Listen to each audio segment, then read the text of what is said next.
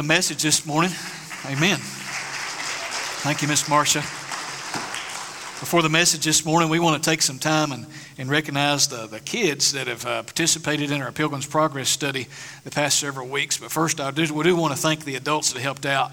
When we did the Pilgrim's Progress study a few weeks ago, it's been something I've been wanting to do for a while, and, and uh, I enlisted Travis Arnold to help me because I thought we'd probably have maybe eight, ten kids, four of them being my, my kids. And we ended up having 35, 40 kids that had registered for it and coming through it. And so I did not have my adult, I didn't have my help uh, recruited anyway, but some ended up coming and helping. And thank you so much for those adults and parents that stayed, stuck around and helped out each night because I was completely overwhelmed. All right. So I'm going to uh, let the kids have their books this morning. This is sort of their graduation uh, from the Pilgrim's Progress study. And I'll ask my lovely assistant to join me at the front. Give a hand for our lovely assistant. Now I'm in big trouble. Okay. Uh, I'm going to read your name out of this book, and if I leave somebody out, that uh, then you let me know about it. I'm sure you will. Okay. Okay. So come on up here and stay up here with us when I call your name. All right. You're supposed to do that. All right. Kylie. Kylie here this morning? Not here? Okay. Here, you pull the books out and hand them to me. All right. Sorry. Taya Wallace. Come on, Taya. All right. Oh, sorry. and uh, Nora Knapp.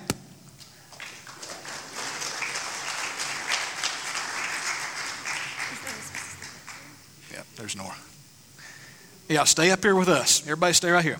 Nyla. It's Nyla's and Leah Fowler.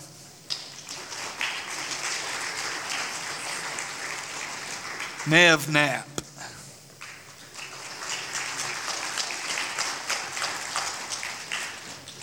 Isaiah Fuller.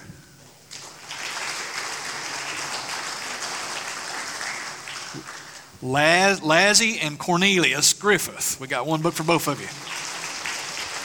They may be in the nursery. I'm not sure. Oh, here they come. All right. come on up, boys. Tanner Harms. I don't think he's here this morning. All right. Good job, guys. You guys share that book together there, buddy? All right. Nixon Knapp and Aiden Lastwell. I'm going to start calling names out quicker, so be ready. Come on up here. Uh, Justice Griffith, James Brewer. There's Justice and James. All right. Cade Slater. Apollos Griffith. Right there. Here's Kate and Apollos. Noah Fuller. Is Noah in the nursery? He's in the nursery, okay. All right, you take it to him. That's good. All right, here we go. Isaiah Turner. Well, so, I told the older boys I won't have them come up. Trip Turner. Come on, Trip. Sorry, Isaiah, I forgot. Eli Musgrave. Titus Frills. Titus Frills. Ada Fowler. Is Ada in the nursery or is she in here? Okay, Ada's in the nursery, but here. It's Fowler, Fowler people. Okay. All right. Titus Griffith and Barnabas Griffith, aka Minecraft Master.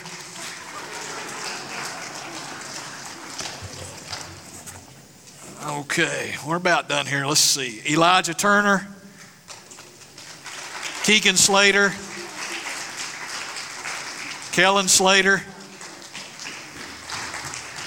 Here comes Elijah. Mackay Frills. Mark Valpole is Mark's not here, is he? Okay. And okay, let's see. Mackay Frills, we got him. Here you go, Mackay. Kate Fowler. Lydia Frills. Naomi Knapp and Lydia Fowler.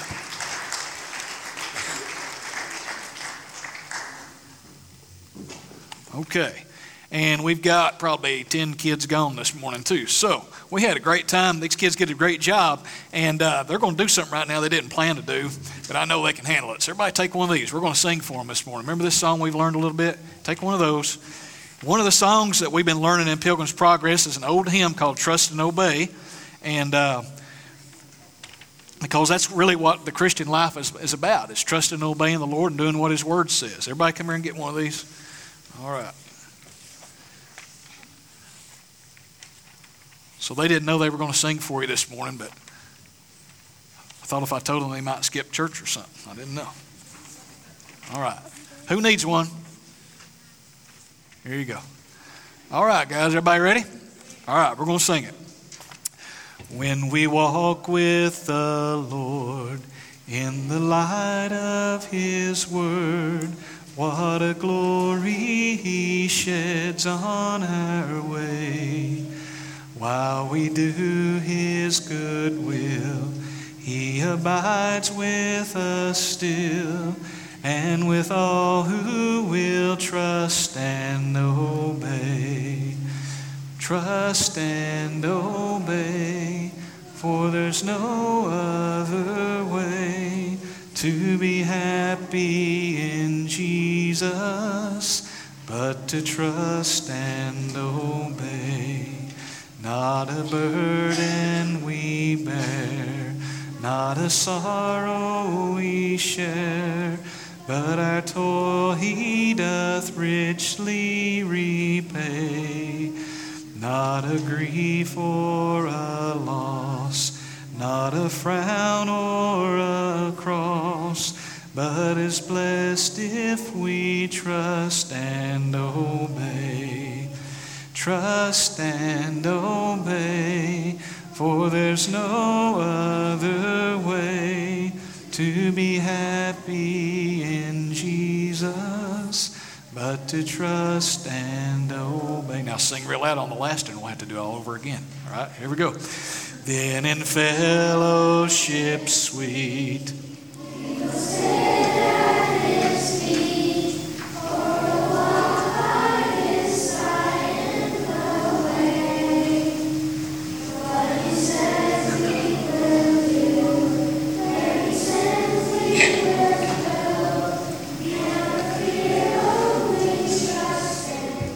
Adults, join us on the course if you know it. Trust and obey, for there's no other way to be happy in Jesus but to trust and obey. Amen. Good job, guys. You guys go have a seat. You take the paper with you. Take the paper with you, okay? Go have a seat. Keep it with you. Keep the paper.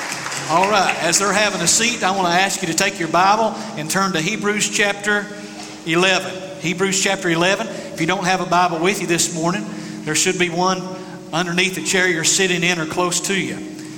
I'm getting a lot of feedback up here, guys, in the back, so I don't know what's going on. Hebrews chapter 11, verses 13 through 16.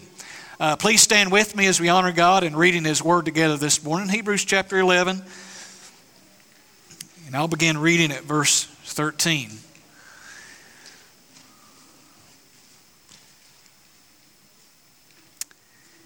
These all died in faith, not having received the things promised, but having seen them and greeted them from afar, and having acknowledged that they were strangers and exiles on the earth. For people who speak thus make it clear that they are seeking a homeland. Verse 15. If they had been thinking of that land from which they had gone out, they would have had opportunity to return. But as it is, they desire a better country, that is, a heavenly one. Therefore, God is not ashamed to be called their God, for he has prepared a city for them. Let's pray together again.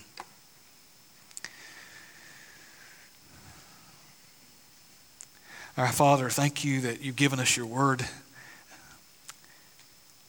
We ask that you would speak to us now from your word. Your word is powerful and more sharper than any two edged sword.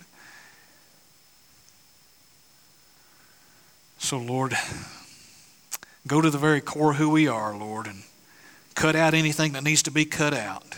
Convict us Equip us, encourage us, help us to see the glory of who you are.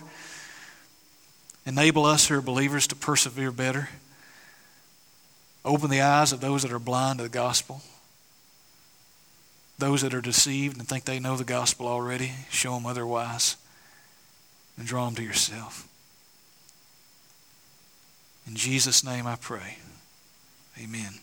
You can be seated. John Bunyan is the author of Pilgrim's Progress. And John Bunyan was a Baptist preacher. And he was a Baptist preacher during a period of time when people didn't want Baptists around in England. And so, two, on two different occasions, he was arrested and thrown in jail for his faith in Jesus. Last Wednesday night, the children and, and myself and the adults that were there, we watched a little video, car, uh, animated video about John Bunyan's life. And so much of the book that he wrote called Pilgrim's Progress uh, really is somewhat of a autobiography. Because in this book, Pilgrim's Progress, it talks about a lot of trials and things that Christians go through. And Christians should expect to go through because being a Christian, being a pilgrim in this world, is not a walk in the park. So John Bunyan experienced that in his own life. He was not an educated man at all. Uh, he was just a simple Baptist preacher uh, who, after living a rough life, had come to know the Lord Jesus and God had called him into the ministry.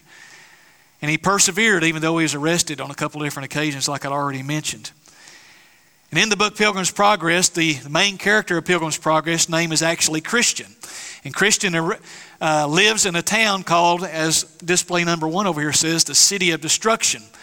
And as he's in the City of Destruction, you come across this figure, Christian, who has found out that he has a burden upon his back, a big weight upon his back, a burden.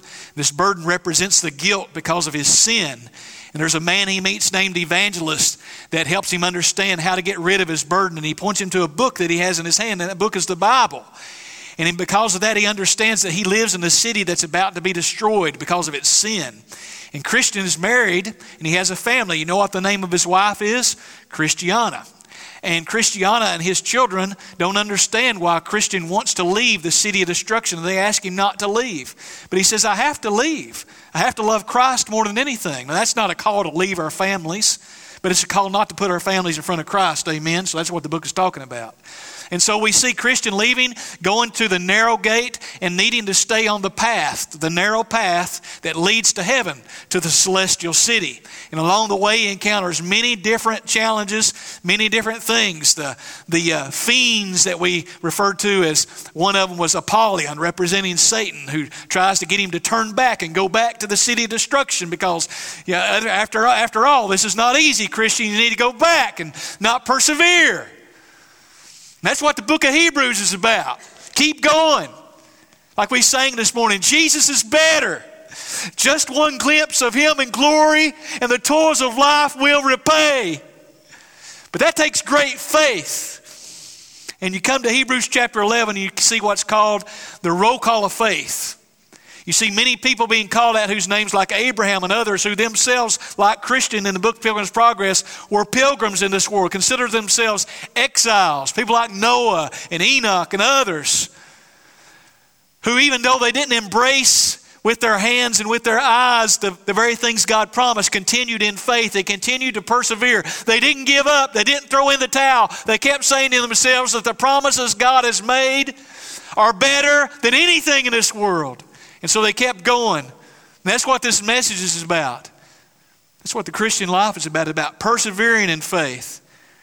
So at one point, towards the end of the book, Pilgrim's Progress, Christian has met up with a friend named Hopeful. They had another friend named Faithful whom they met up with at the place called Vanity Fair back there in the back. And, and Faithful was martyred for his faith in the Lord Jesus. So we read with the kids that night how Faithful was executed and killed because of his faith in the Lord Jesus, and how Christian was secretly jealous of Faithful because Faithful got to go on and be with him in glory. So the worst thing that happened to you is not to die. Really, that's the best thing that happened to you if you're a Christian. Amen.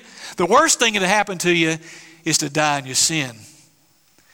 And so he meets up with this man named Faithful, or excuse me, Hopeful, and they continue their journey as Christians together because we need other believers in this life. You can't be solo. Quit saying to yourselves, me and God's got this figured out. Me and God do our own thing together. You need the church. You need other believers in your life. Hogwashed in all this, I'm just going to do things myself. Anti biblical, anti Christian. You need believers in your life if you're going to persevere in faith to the glory of Jesus Christ. Okay, you're in church this morning, so good. You checked it off your list. Don't just check it off your list. Don't just show up in church. Biblical fellowship is hanging out together, poring over the Word together, studying the Word together, praying for one another, and you don't get that just by showing up on Sunday morning at 10 o'clock. It's more than that. So I'm glad you're here. But press in and enjoy the fellowship of the church so you'll persevere to the glory of Christ that you said you love. Well, I didn't plan on saying all that this morning as extra, so here we go. Christian and hopeful come to the end of their journey. They've been through a lot of things in this book, Pilgrim's Progress, and they come to a river. And there's two shining ones, two angels that meet them at the river. And this river, we found out with the kids, represents death. And the angels tell them that all men must go through the They say, We have to go through the river? Yes. All men must go through the river. There's only two that didn't go through the river, and that's Elijah and Enoch. But all men must go through the river. And so Christian and hopeful begin to go to the river. And it's deep, and they, and they say, Well, according to your faith is how how you'll find your experience going through the river, this river that represents death. And as Christian begins to go through the river, he becomes scared and frightened and, and terrified and begins to think that he's not going to make it. He's not, and, that, and that perhaps he's not going to get to see the celestial city after all because God's displeased with him. But Hopeful's faith is strong. And he says, Brother, where I'm standing is firm ground. I'm not sinking. And the Christian says, The waves are about to go over my head. And, he, and Hopeful says to him, But brother, I'm here with you. I can see it's just ahead. And so, because his brother is with him, but because of God's grace, they persevere and they go through the river of death. Their experience is different, but they land at the same place. And they come to the celestial city. And along the way, as they go through the river, this is a quote from Pilgrim's Progress. It says this Therefore, Hopeful struggled in his attempts to keep his brother's head above water. Sometimes Christian would seem to have sunk down for good, but after a short time he would rise to the surface again as one half dead. And Hopeful attempted to comfort him, saying, Brother, I see the gate and men standing nearby to welcome us. Keep persevering, keep going. We're almost home.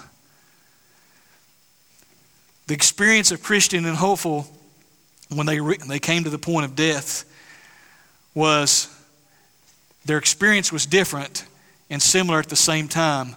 But what we're supposed to remember is that both died in faith as pilgrims. And I want you to look at your Bible and notice the first phrase of verse 13 that we read.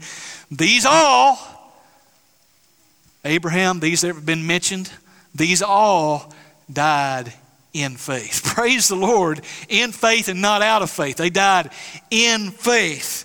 And so, a question we want to ask this morning is what is faith? Now, first of all, notice in verse 13, are you looking at your Bible? It says, These all died in faith, not having received the things promised.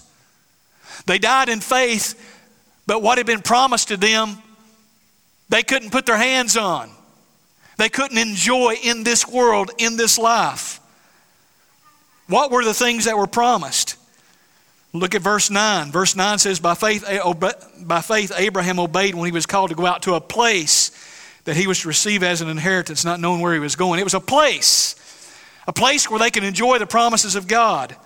verse 10 says this For he was looking forward to the city that has foundations, whose designer and builder is God. He was looking for a city that was not of this world. But he didn't come to that place. Verse 16 says this. Look at verse 16. But as it is, they desire a better country, that is a heavenly one. So the things promised was this heavenly country, this place where God has built a place for them to be with God and be in God's presence. but they didn't get to enjoy that in this life. They didn't have the things that were promised, but they died in faith. They did have faith. And that's what you need is faith.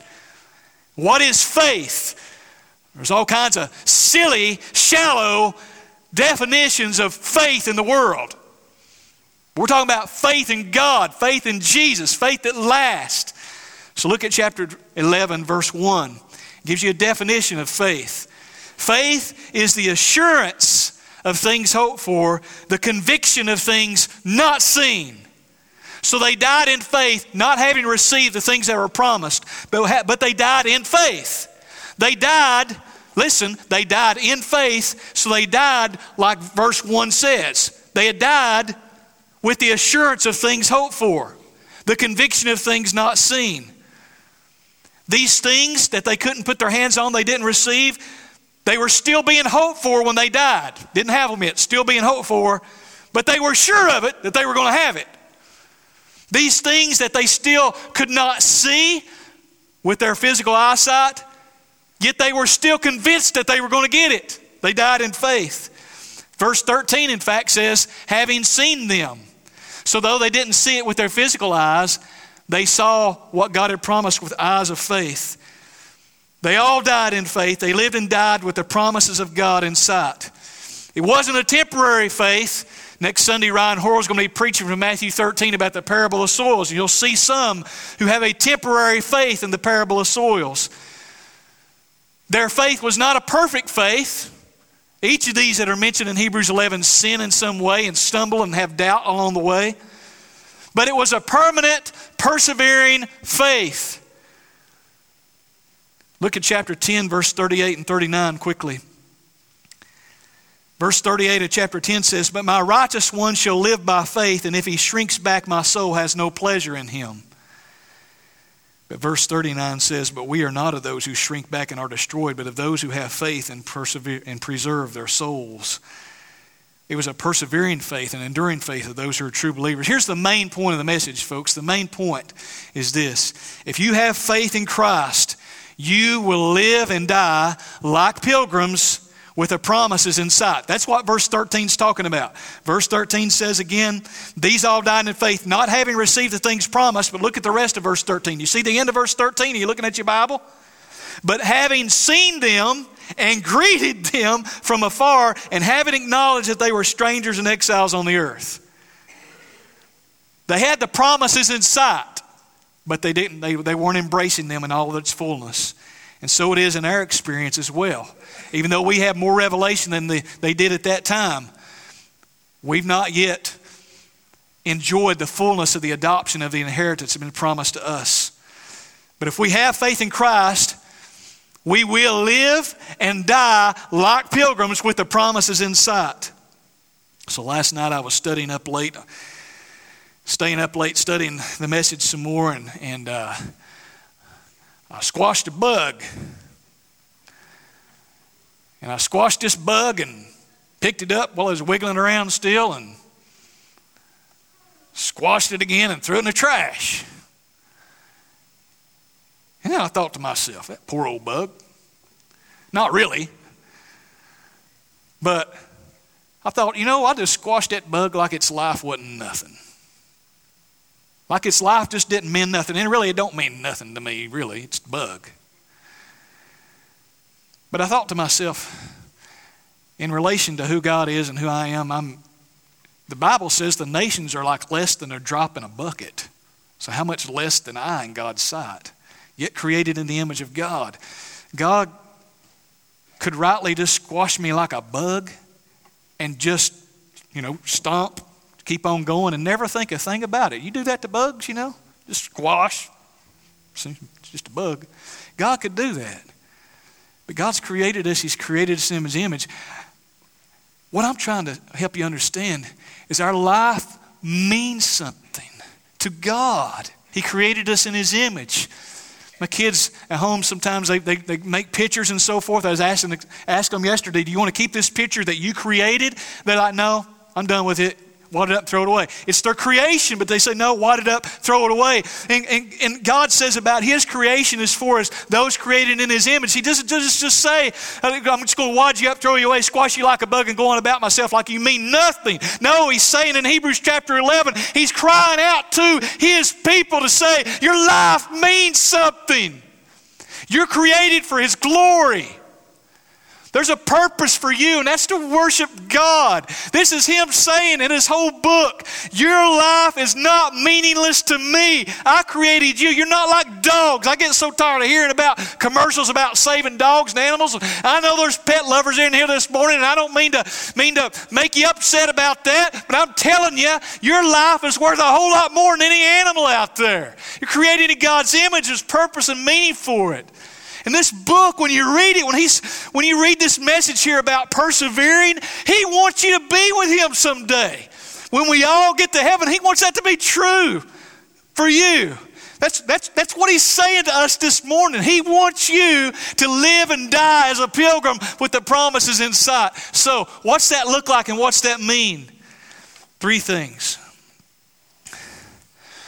If this is true about our life, that we're these kind of pilgrims dying and living with the promises in sight. Our lives are going to be marked by three faith sustaining traits, characteristics. Three faith sustaining traits. Number one, make it clear what you're seeking. Make it clear what you are seeking. Being Memorial Day, and we think about soldiers who live and die like soldiers, soldiers if you've been in the military or other experiences as well are true this way as, as well, but in the military, you take on the identity of a soldier. It's hard, for, in fact, for soldiers when they leave the military to sometimes adapt to life as a civilian because that's been so much part of their identity for so long. Some really struggle with that. But these soldiers take on this identity and they live and die this way. And what I want you to see about these who are true believers, who are these pilgrims, is in verse 13. The end, the end of verse 13 says about these that are true believers who die in faith. It says, having acknowledged that they were strangers and exiles on the earth, they took on this identity. They didn't receive the promises, but they had this faith in, in God and His promises that would be fulfilled in Jesus Christ. That they, they, they, they took on this identity that they were strangers and exiles on the earth. They said, This is who I am. This world's not my home. I'm just passing through. So they took, they took on a pilgrim like identity, just like pilgrims coming to the new world that you've learned about in, in colonial history and so forth. They're, they're leaving the old land, they're looking for a better place. And in this case, a place that's been promised for them. What happens when you take on such an identity? Then you act upon it.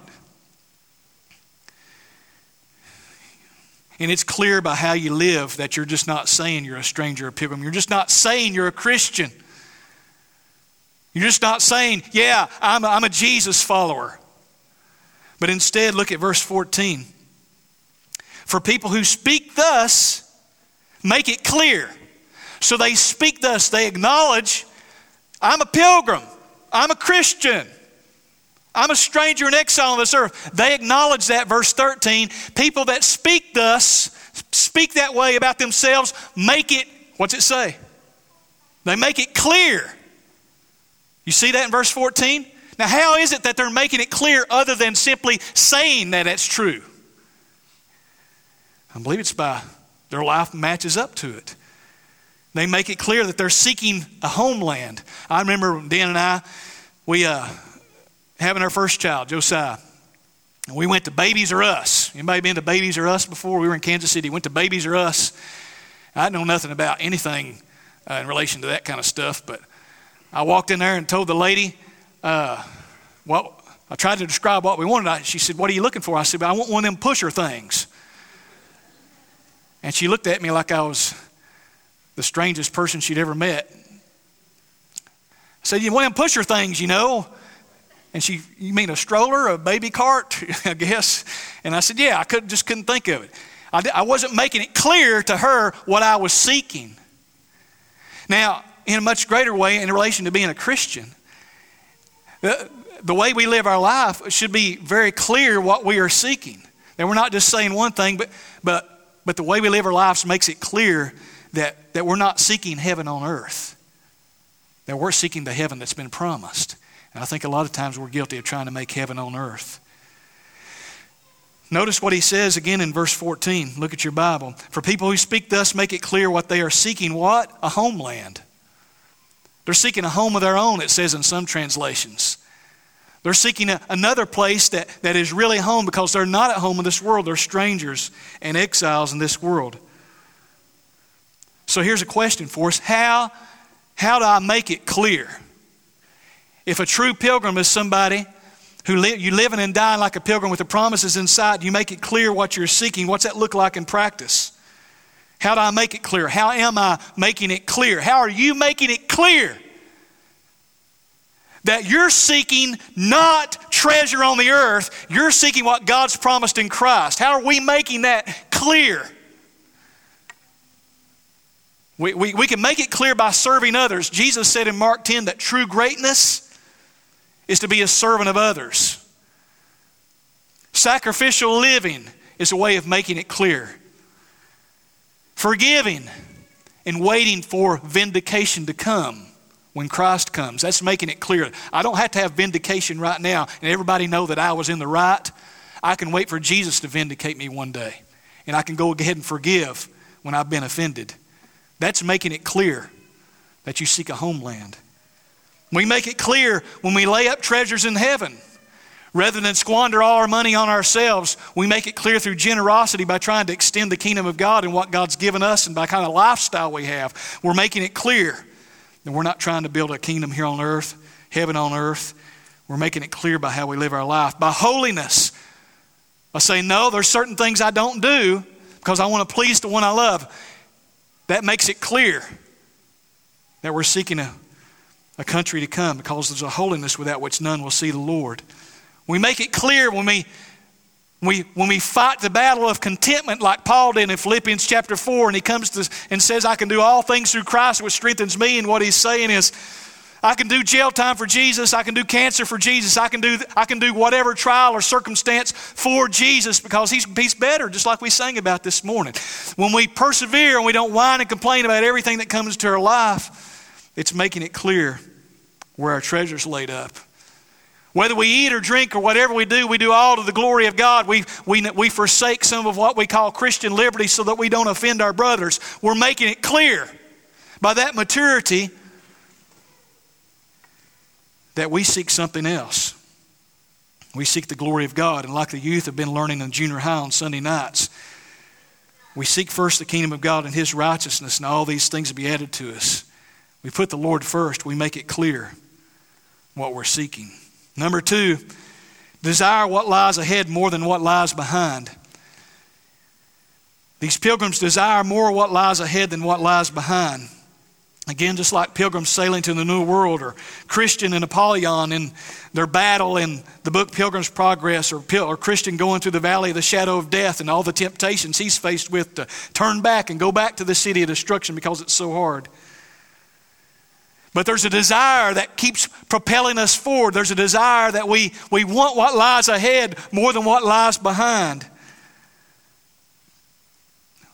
And so the question comes what can we do to nurture a desire for what lies ahead more than what lies behind. Because I don't know about you, or actually, I probably do know about you too, because I think we're all pretty much about the same. But often I find myself desiring what lies behind here sometimes way too much.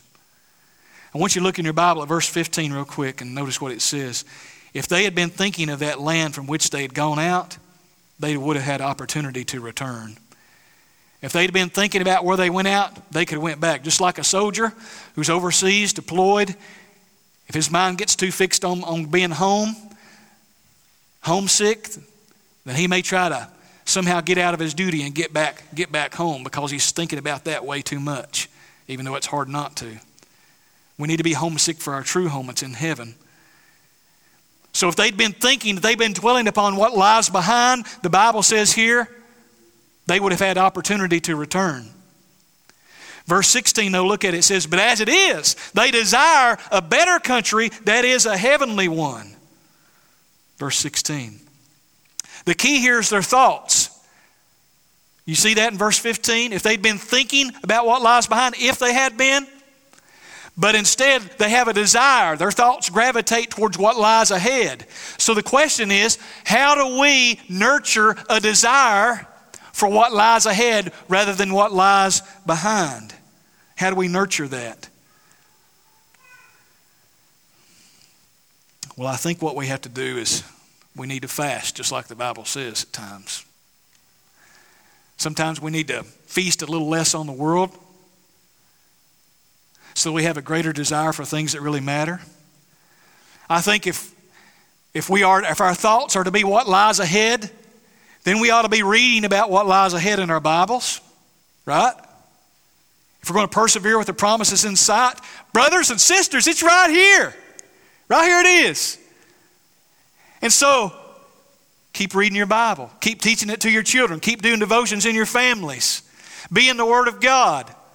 Be under the preaching and teaching of God's Word regularly. Nurture that desire for what lies ahead. Be in Christian fellowship with other believers, reminding you of what lies ahead so that we can press forward and leave what lies behind.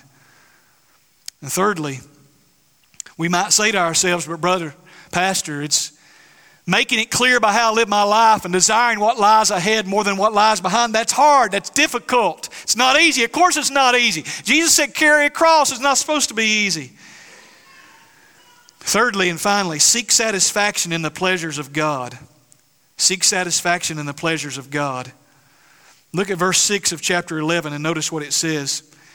And without faith, it's impossible to please Him, for whoever would draw near to God must believe that He exists that He rewards those who seek Him.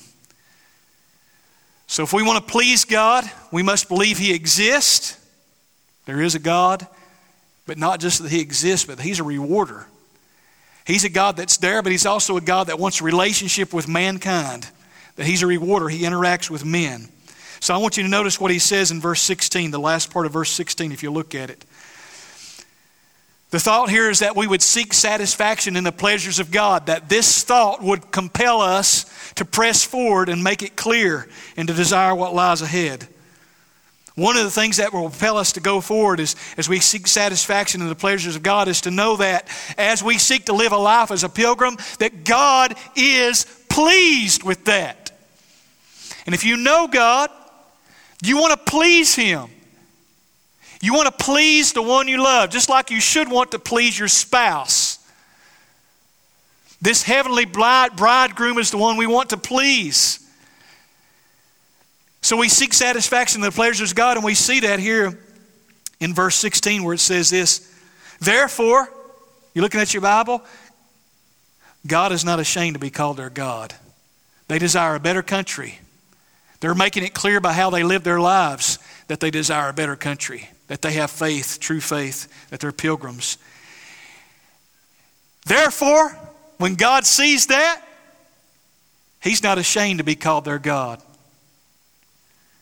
Let's think about that for a minute. It's like somebody having a name, your last name on the back of their jersey. It says Frills. And I'm watching them play baseball and watching them play football. And That's my boy. That's my girl. That's my boy. That's one of them Frills boys pleased. Or you're out somewhere and say, Isn't that Kyle and Benita's son? Or she's she's one of Nick and Nick and uh, Nadia. I had it written down in my notes too, Nadia. Isn't that one of Nick and Nadia's daughters over here? And for someone to say, that's Nick and Nadia's daughter, the response for them is, Nick and Nadia should be, hopefully. I'm pleased. I'm not ashamed for her to be called my daughter. I'm not, I'm not ashamed to be connected with them. Benita and Kyle would say, Yeah, it's good when people say, Yeah, that's one of my boys. That, that Elijah, yeah, that's, that's, that's Kyle Turner's boy. He's pleased with that because he's pleased with how Elijah's living his life. God looks at us and, he's, and, he, and, and we're persevering in faith. He's not ashamed if somebody says, That's one of those Christians. Oh, Sherry there got baptized last Sunday. She's one of those Jesus followers, and God's not sitting back and He's just embarrassed that, that, that somebody would be calling Sherry a Christian because Sherry's persevering, trying to live in faith. Oh, that, that's Mandy. She's one of those Christians. God's not saying, oh, please don't call her a Christian. Do you, do you name the name of Jesus? You call yourself a pilgrim? You call yourself a Christian? Is God ashamed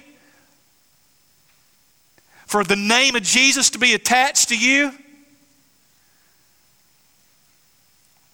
If we persevere in faith, we're walking in faith, we're making it clear, we are nurturing this desire for what is to come. He's not ashamed to be, to be identified with us that way.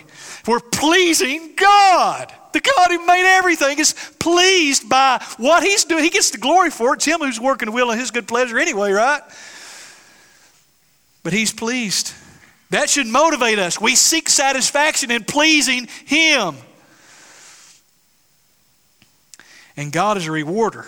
Notice it says in verse 16, He has prepared a city for them. Just like our Bible drill kids who've been working hard and soon will get their rewards for their Bible drill work. Here, the Creator of the universe rewards those whom He created for His glory. He's built a city for them, those with whom He is pleased. Not because they've worked their way to heaven, folks. Please don't misunderstand the message. The Bible tells us that when we place our faith and trust in Jesus, that He looks upon us and He, through what Christ has done, we're clothed in His righteousness. And it's as if God would say what He said at Jesus' baptism This is my beloved Son, or this is my beloved daughter, in whom I'm well pleased. Can you, can you imagine that Jesus says that about you? If you're in Christ Jesus, that's what He says about you. Despite your performance this week, despite how you blew it last Monday or last night or this morning when you kicked the dog and ran over somebody else's cat or whatever it was. Positionally, he's not pleased with your practice. He would be ashamed of that, how you're acting right now, some of the sins you're committing, ashamed in that way. But if truly in Christ Jesus, he looks at you, despite all that, pleased. He sees you like he sees Jesus. What is that but good news?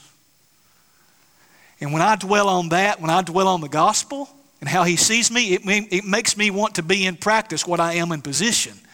You understand? I'm not trying to work my way to heaven. I, I, I'm trying to please God who has done the work to get me to heaven. See? So, John Piper wrote a book called Don't Waste Your Life.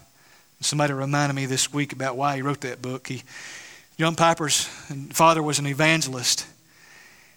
And his father talked about an old man that came to their, his church for many years, but was not a Christian. A very hard man, but came to the preaching every Sunday.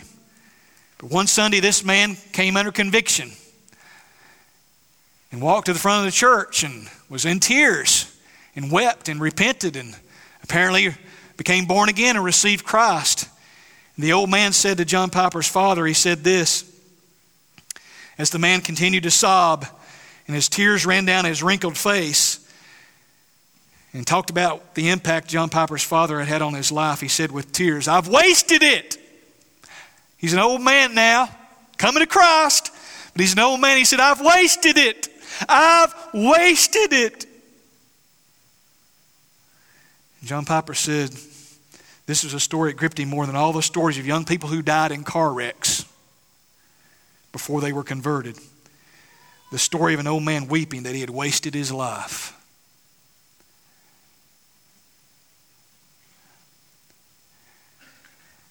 God saved you for his glory. My prayer is the grace of God will grip, grip our hearts, your heart so much that you would see that. Don't waste another moment. Don't waste your soul. Trust in the Lord Jesus Christ. And if in fact you have been converted, if in fact you're converted, you may be lost and just deceiving yourself and on your way to hell. Just like ignorance was the final figure in Pilgrim's Progress who came to the pearly gates, so to speak, but nobody was there to welcome him, and they said, Who are you? You don't have the deposit of the Spirit. You don't have the Holy Spirit. You're never born again. And they bound him. They took him, thinking he was on to heaven, and they bound him and took him and threw him into hell. And that may be about to happen to you. But if in fact you are a believer in Christ, you're born again, don't waste your life. Don't waste your time trying to build your own kingdom here on earth. Don't waste it. Live and die as a pilgrim. If that's not the desire of your heart, you've probably not been born again, ever born again. You're probably lost. I say probably because I can't look into your heart. But if you just want to name the name of Jesus and say you're a Christian, just like people around you in your circle of friends or your family, but you really have no desire to please the Lord, you're as lost as somebody that's never heard of Jesus, most likely. And I'm praying that the grace of God would grip your heart so much this morning. You would see that condition of your heart. You'd see the ugliness of sin and the beauty of Christ. And you would turn and you would follow Him. Would you bow your head and close your eyes with me this morning?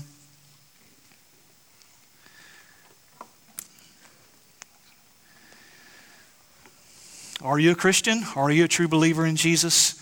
That's the question I would first ask you this morning. Do you love Christ? You love His Word? You have a desire for Him?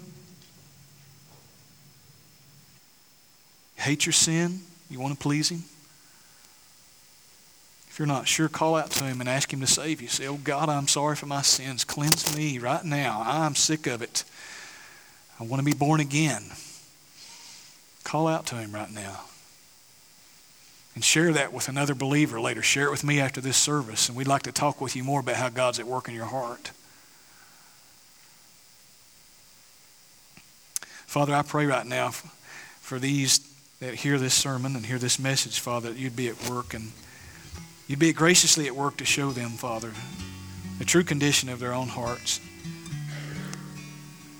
Lord, encourage those whose pilgrim journey is maybe it's pretty rough right now. They know you, but it's pretty rough. And maybe they're entertaining a lot of thoughts about this going back to the city destruction that they shouldn't entertain, Lord. Lord, you love them, and I pray you'd show it.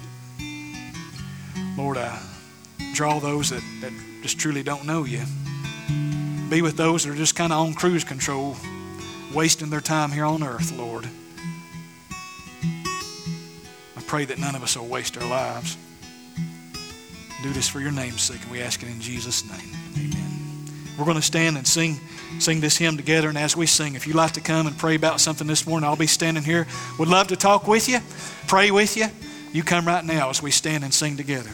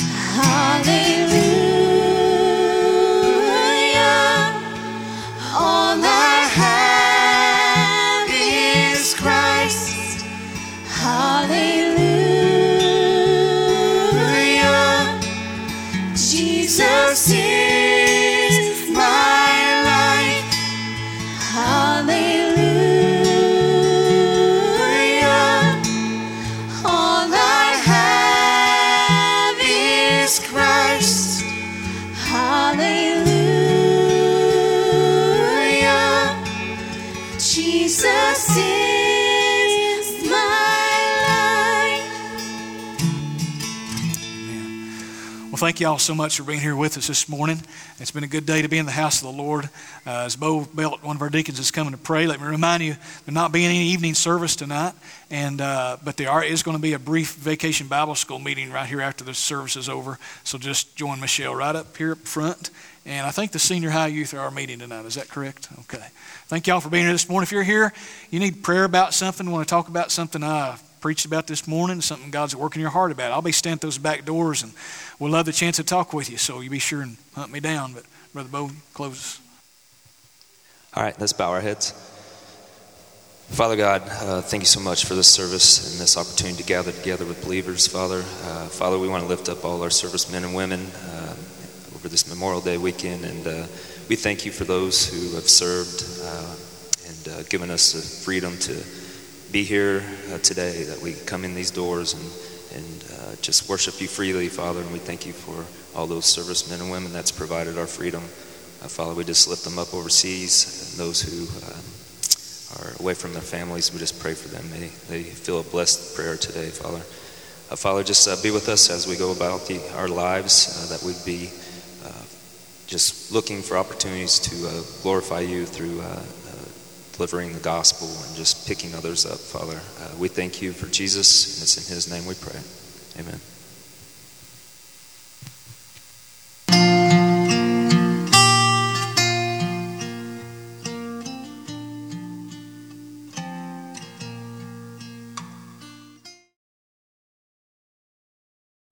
What is the gospel? It all begins with God. In the beginning, God created the heavens and the earth. God created the first man, Adam, and the first woman, Eve, to rule over the garden. God told them they could eat from any tree that they wanted to in the garden except for the tree of the knowledge of good and evil. Everything was perfect in the garden. They had a perfect relationship with the land, a perfect relationship with each other, a perfect relationship with God, until they chose to rebel against God and eat from the tree of the knowledge of good and evil. And it brought about separation between them and God. Man has always tried to bridge the separation on his own terms and in his own strength. Whether it's building a ladder of morality and trying to be good enough for God, or even in the Old Testament example, when men built a tower into the heavens trying to reach God on their own. A more contemporary example comes from 1961, when the Russians were first successful in sending a man into outer space. Upon returning, the Russian cosmonaut remarked, We have been to space, and we didn't find God or heaven there. A popular professor and author, C.S. Lewis, responded to the Russian cosmonaut. He said that looking for God in outer space is kind of like Hamlet, one of the characters in Shakespeare's plays, looking for Shakespeare in the attic of his home. Lewis said that for Hamlet to have a relationship with Shakespeare, Shakespeare would literally have to write himself into the story. That is the gospel. The Bible says, For God so loved the world that he gave his one and only Son that whoever believes in him shall not perish, but have eternal life. The gospel is the account of God writing himself into human history. Almost 2,000 years ago, the Bible says that Jesus, in fulfillment to Old Testament prophecies, was born of a virgin. Even as a child, he lived a perfect life. At the age of 30, he began his public ministry. He attracted followers. For three years, he taught, he healed, and he made bold claims, such as saying that he alone was the only way to God. The religious and political leaders did not like these teachings. They invoked a riot against Jesus. They brought about false accusations, leading to a trial and to a sentencing of death by public crucifixion. The Bible says that while Jesus hung on the cross, that God placed all of the sin of all of mankind on Jesus. Jesus hung on the cross as our substitute. God made him him who knew no sin to become sin for us, so that we might become the righteousness of God in him. They took Jesus down from the cross and they put him in a tomb. They rolled a large stone at the entrance of the tomb so no one could get in or out. There were Roman soldiers who were posted on guard to keep people from coming to take Jesus' body. But on the third day, according to Scripture, he rose again. After being seen by many eyewitnesses and giving instruction to his followers, he ascended back into the heaven, where he now sits at the right hand of God and serves as our advocate before the Father. So, what does this have to do with you? The Bible says that we have all sinned and that we all fall short of God's standard of holiness. The Bible says that the wages of sin is death, but the gift of God is eternal life through Jesus Christ our Lord. There is no way to get rid of the burden of sin on our own. God calls all men everywhere to believe in Christ, repent of sins, and trust Christ to live a new life. As we look back and believe in what God has done through the crucifixion, the burial, and the resurrection, as we repent and turn from our sins, as we trust Jesus as our Savior and Lord, we have peace with God and the forgiveness of sins. So let's review. It all begins with God. Because of our sin, we are separated from God. The gospel is the account of God writing himself into human history. Jesus died in our place for our sins and rose again on the third day. As we believe in Christ, repent from our sins, and trust Jesus for new life, we have peace with God and forgiveness of sins. That is the gospel.